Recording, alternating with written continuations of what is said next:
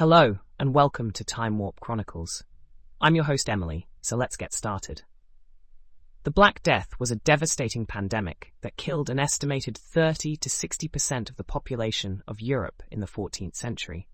It had a profound impact on population growth, culture, and global trade.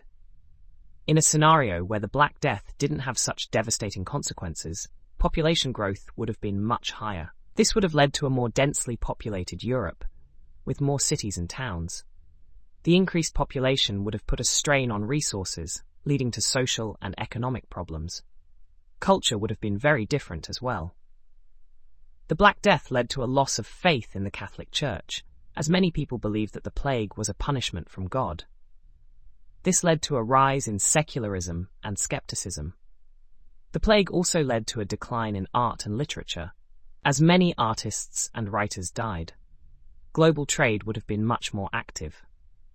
The Black Death led to a decline in trade between Europe and Asia as the Silk Road was disrupted by the plague.